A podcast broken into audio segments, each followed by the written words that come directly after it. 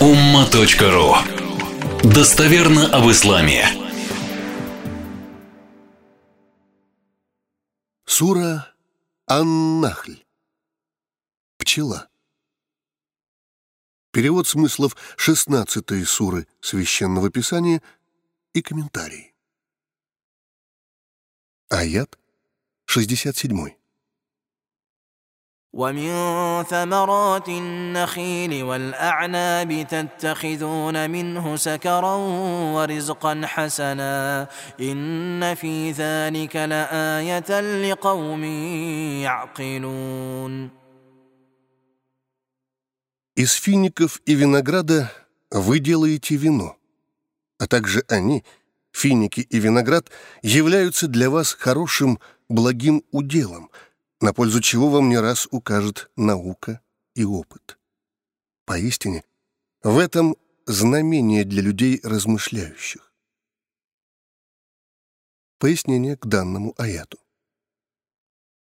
Вино изначально не называется Творцом хорошим, благим уделом, как, к примеру, названы финики и виноград. Данный аят был неспослан до полного запрета на спиртное. В нем упоминается одна из форм применения фиников и винограда, но она сразу выводится из категории рискун хасан – полезное, здоровое питание. Принимая во внимание, что отдельные понятия в период миссии Мухаммада, да благословит его Всевышний приветствует, растолковывались и не спосылались поэтапно, к вопросу со спиртным нужно подходить сознанием дела.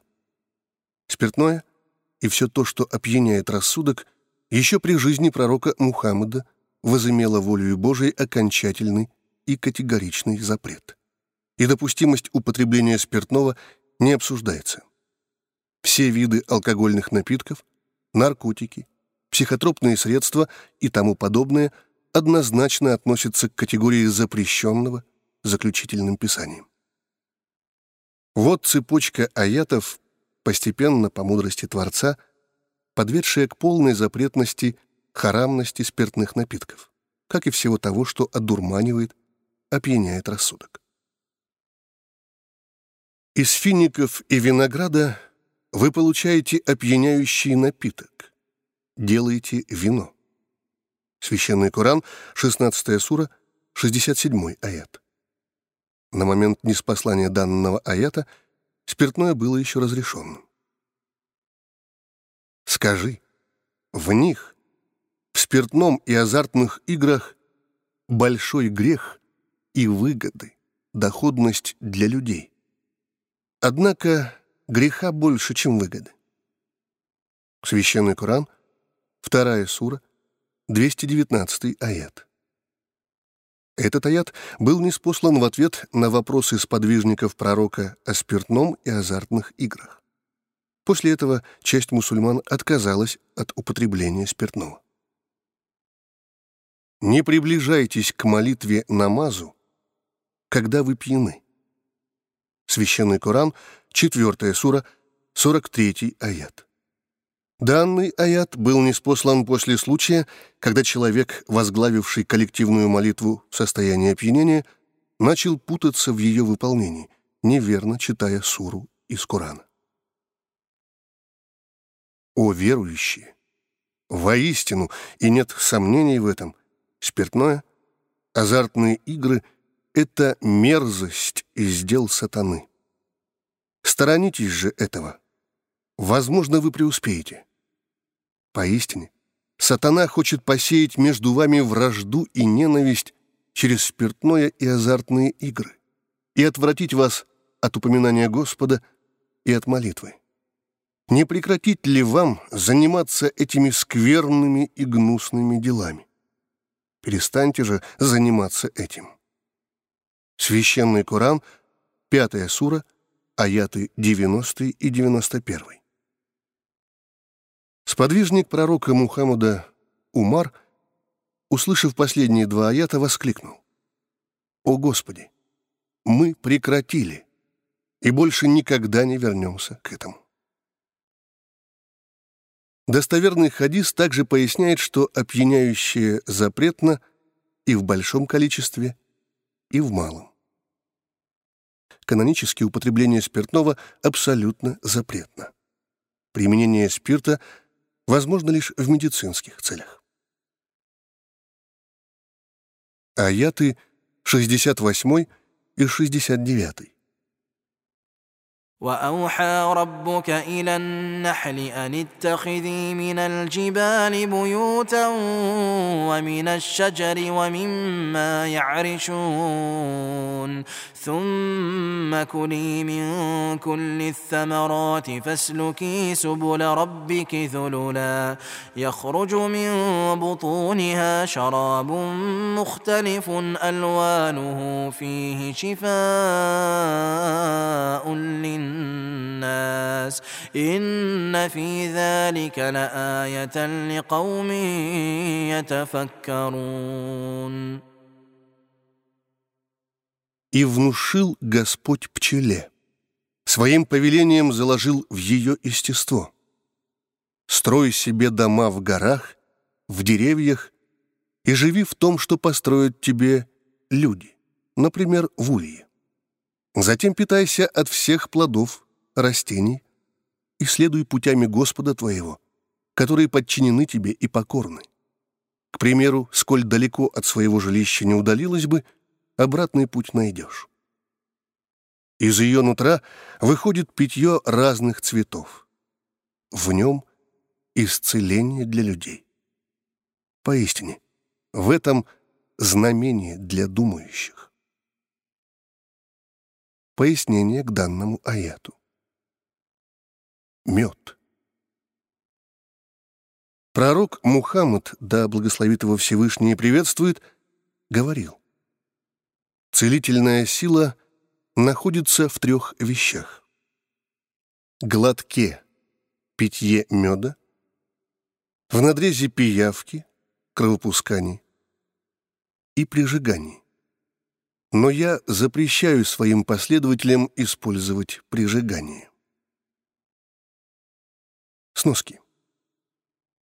Три формы врачевания, упомянутые в данном хадисе, являются одними из основных, но, безусловно, далеко не единственными. Но я запрещаю своим последователям использовать прижигание. В сочетании с другими достоверными хадисами более правильно будет перевести как «не рекомендую». Ученые-богословы говорили, что прижигание допустимо только в случае крайней необходимости, когда другие формы врачевания недоступны противопоказаны или бездейственны. Пояснение Каяту продолжается. Значительная часть исламских ученых-богословов около тысячи лет тому назад поясняла этот хадис следующим образом.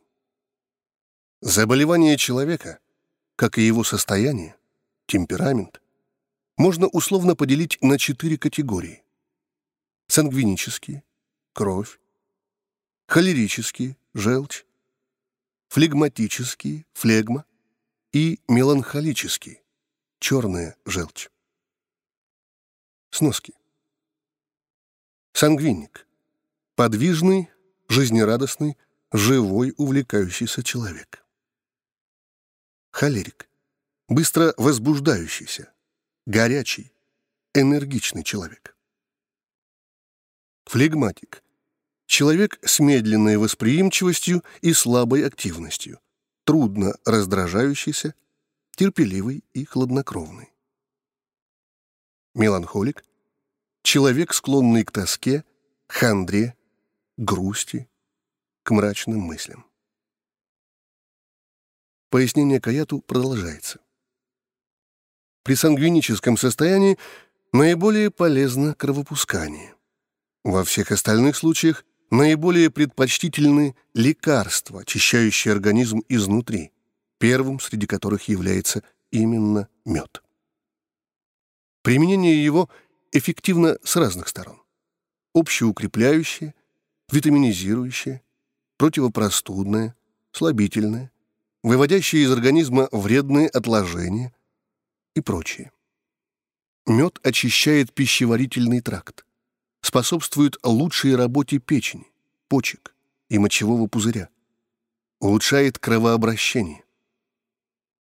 Пить мед лучше натощак, разбавляя его в теплой воде, как это делал пророк Мухаммад, да благословит его Аллах и приветствует. Некоторые исламские ученые резюмировали пользу меда следующими словами. Мед выводит и удаляет шлаки и нечистоты из кишок, промывает ворс желудка и некоторым образом нагревает его, укрепляет желудочно-кишечный тракт, облегчает употребление внутрь неприятных на вкус лекарств, нормализует мочеиспускание и регулы, помогает при кашле. Мед — это еда, сладость, напиток и в то же время лекарство. Обращаю ваше внимание, что сам пророк Мухаммад, да благословит его Аллах и приветствует, не детализировал то, какова польза меда, а лишь сказал, что в меде целительная сила, исцеление, как упомянуто это в священном Коране. В каких формах мед наиболее целителен, в каком количестве, в сочетании с чем и при каких заболеваниях особенно незаменим – обязаны раскрыть ученые и медики. Пророки давали ориентиры в каждой области жизнедеятельности человека.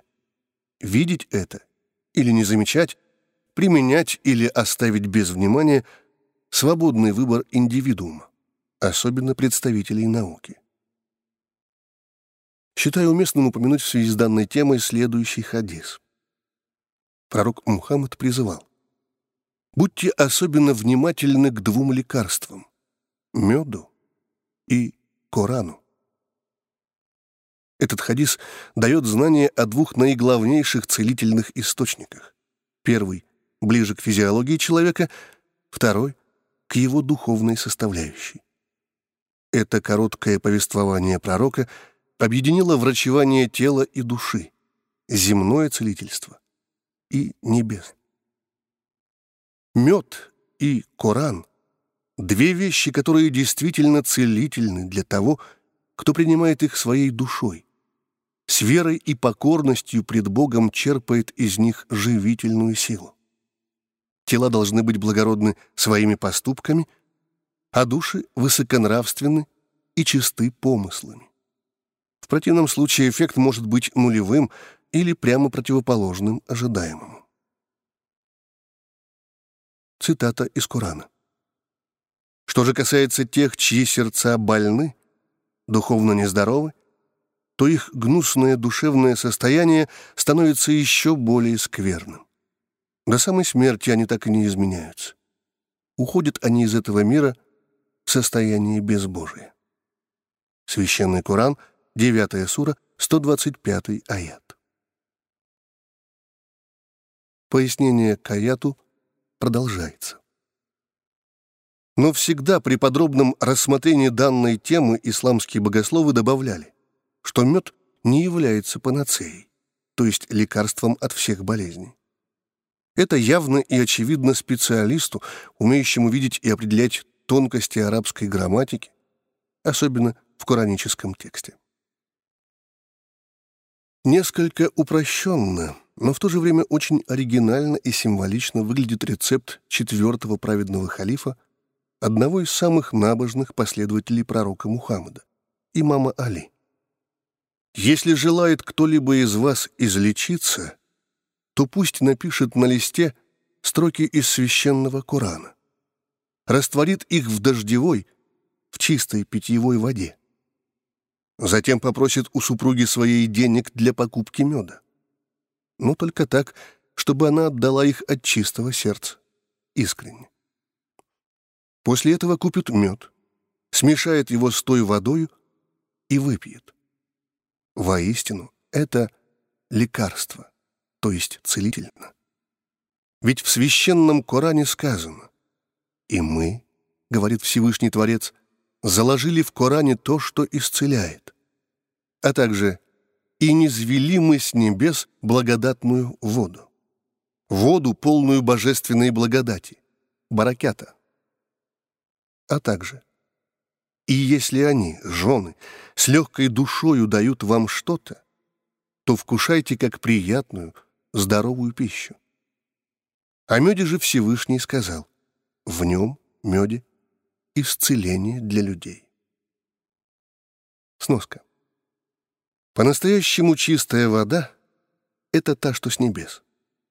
Но в современных реалиях и она сильно может загрязниться, проходя через близкие к Земле загазованные слои атмосферы. Для питья желательно использовать чистую воду, которая также в основе своей поступает в виде атмосферных осадков и которую люди, по милости Всевышнего, научились очищать и делать пригодной для питья. Дополнение к теме. Информация любезно предоставлена хирургом, доктором медицинских наук, лауреатом международных премий и премии правительства Российской Федерации в области науки и техники. Батаевым. Людям давно известен ряд природных продуктов, обладающих широким спектром целебных свойств. Одно из первых мест в этом списке занимает мед. Народная медицина широко использует его в течение уже более 4000 лет. Меду приписывалось свойство сохранять юность и бодрость. Знаменитый математик Древней Греции Пифагор, живший в 580-500 годах до нашей эры, утверждал, что он дожил до глубокой старости, потому что постоянно употреблял мед. Древнегреческий философ Демокрит 460-370 года до нашей эры говорил, что для сохранения здоровья внутренности следует орошать медом, а наружность — маслом. Выдающийся врач, естествоиспытатель и поэт Абу Али ибн Сина, Авиценна, 980-1037 года нашей эры, указывал, если хочешь сохранить молодость, то обязательно ешь мед. Особенно он рекомендовал регулярное употребление меда людям старше 45 лет. Состав меда. Мед богат витаминами, минеральными веществами и белками. Многочисленные исследования показывают, что по обилию содержания микроэлементов – мед не имеет себе равных среди продуктов растительного происхождения. Витамины в меде обладают большей активностью, чем синтетические витамины, так как биологическое действие витаминов зависит от их правильного сочетания с минеральными солями, играющими в данном случае роль катализаторов. В меде соотношение витаминов и минеральных солей оптимально. Сахара, поступающие вместе с медом в организм, не только являются энергетическим элементом, но и оказывают лечебное воздействие. Они выступают в роли универсального антитоксического средства. Современные исследования показали, что мед состоит из воды 16-21% и сухих веществ, среди которых преобладают сахара до 75%. К последним относятся глюкоза, фруктоза, сахароза, мальтоза и другие. Глюкозы в меде содержится до 35%. Примерно столько же в нем фруктозы, плодового сахара, и не более 7% сахарозы. Благодаря тому, что в зрелом меде присутствует большое количество моносахаридов, усвоение его в организме человека происходит быстро, без особых энергетических затрат. Вот почему он по праву считается идеальным энергетическим продуктом. Кроме сахаров, в состав меда входят белки растительного и животного происхождения 0,4-0,3%. Неорганические и органические кислоты до 0,43%. Из минеральных веществ в меде обнаружены соли кальция, натрия, магния, железа, серы, хлора, фосфора. Все они имеют большое значение для организма человека. Кальций, например, является составной частью костной ткани. Железо входит в состав гемоглобина крови, необходимого для переноса ею кислорода и так далее. Мед содержит почти все микроэлементы – алюминий, бор, железо, йод, магний, натрий, серу, цинк и другие, входящие в состав крови и активно участвующий в обменных процессах.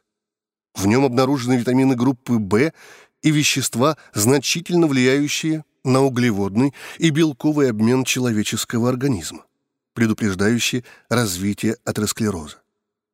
Один из белков, обнаруженных в меде, гамма-глобулин, способствует выработке защитных функций организма, антитоксических, противовирусных и противобактериальных.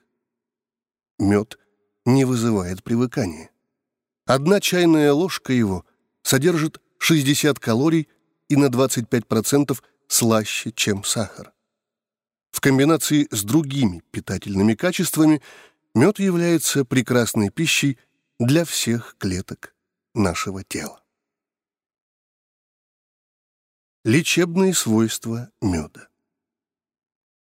Мед эффективен во многих случаях, начиная заболеваниями органов пищеварения и заканчивая лечением ран и ожогов.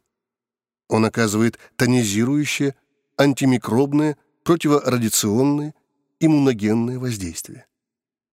Эффективен при неврастениях, астениях, депрессии, атеросклерозах, стенокардии, энцефалитах, ожирении и истощении организма. Способствует снятию психического и физического перенапряжения. Рекомендовано принимать его после хирургического вмешательства, родов со значительной кровопотерей и при анемии. Препараты пчелиного маточного молочка весьма действенны в комплексном лечении гриппа и пневмонии. Имеется целый ряд клинических наблюдений, свидетельствующих о хорошем терапевтическом эффекте при лечении больных, страдающих сердечно-сосудистыми заболеваниями, гипотоническая болезнь, стенокардия.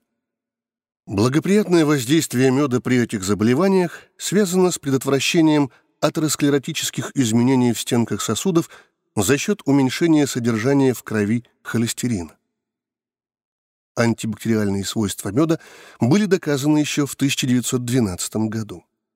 При наложении меда на раневую поверхность в ней усиливается кровоток и отток лимфы, которые механически промывают рану и создают лучшие условия для питания клеток в зоне раны. Кроме того, мед губительно действует на многие микробы. Лучшие результаты дает применение меда в сочетании с рыбьим жиром, в котором содержится много витамина А, способствующего скорейшему заживлению ран. Более того, он создает в ране враждебную для различного рода бактерий кислотную среду. Принятый внутрь пчелиный мед снижает кислотность желудочного сока. В целом положительно влияет на желудочно-кишечный тракт. Рекомендуется при лечении язвенной болезни желудка, двенадцатиперстной кишки и при повышенной кислотности. Постоянное потребление меда повышает иммунно-биологическую реактивность организма, делает его устойчивым к инфекциям, а заболевший организм переносит болезнь легче. Противопоказания. Лечение медом противопоказано людям, имеющим аллергические проявления при употреблении его. Побочные действия при медолечении – могут проявляться нежелательными кожными, дыхательными и желудочно-кишечными реакциями организма. Они зависят от приобретенной или наследственной гиперчувствительности к меду. Гиперчувствительность к меду наблюдается у 0,4% людей. Ингаляционный способ применения меда не рекомендуется людям с резко выраженной эмфиземой, с повышенной температурой, с сердечной недостаточностью. Во всех остальных случаях мед – уникальное, идеальное природное лекарство и вкусное лакомство. Аят 70. والله خلقكم ثم يتوفاكم ومنكم من يرد الى ارذل العمر لكي لا يعلم بعد علم شيئا ان الله عليم قدير Аллах, Бог, Господь, сотворил вас. Вспомните, что было вашим началом а затем, с наступлением срока смерти, умертвит. Среди вас есть те, кто проживет до глубокой старости и уже мало что будет понимать. Могут быть исключения в случае наличия каждодневной интеллектуальной и физической активности. Но основную массу людей охватывают различные болезни из-за старения организма. И они начинают серьезно отставать от жизни, особенно в результате нарастающего чувства лени и пассивности. Воистину, Господь всезнающий и всесилен. Аят 71. والله فضل بعضكم على بعض في الرزق فما الذين فضلوا براد رزقهم على ما ملكت ايمانهم فهم فيه سواء افبنعمه الله يجحدون Господь сделал вас разными в уделе. В вопросе благосостояния люди не одинаковы. Одним он предоставил преимущество перед другими. Имеющие явные преимущества, высокий достаток и власть, например, не отдадут это своим подчиненным, сделав их равноправными в распоряжении богатством, властью. Шоферу, охраннику или дворнику бизнесмен не перепишет свое многомиллионное состояние министр не передаст добровольно всю власть уборщице. Так почему же вы ставите на один уровень с Творцом то, что Он сотворил?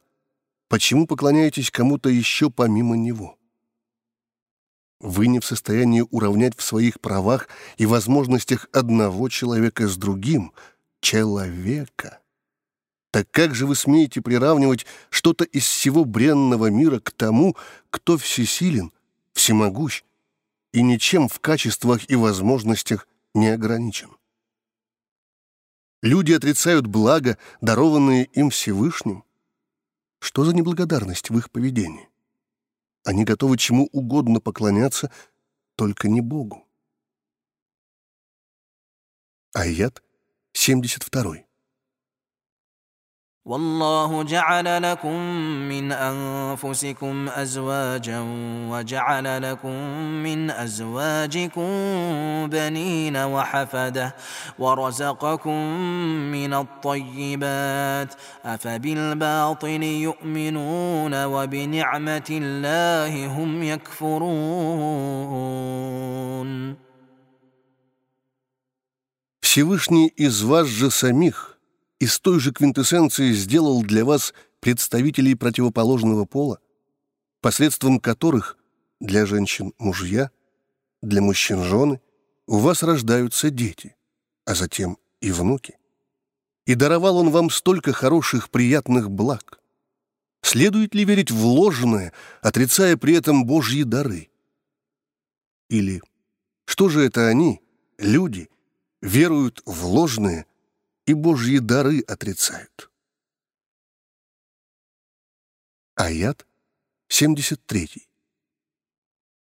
ويعبدون من دون الله ما لا يملك لهم رزقا من السماوات والارض شيئا ولا يستطيعون Удивительно.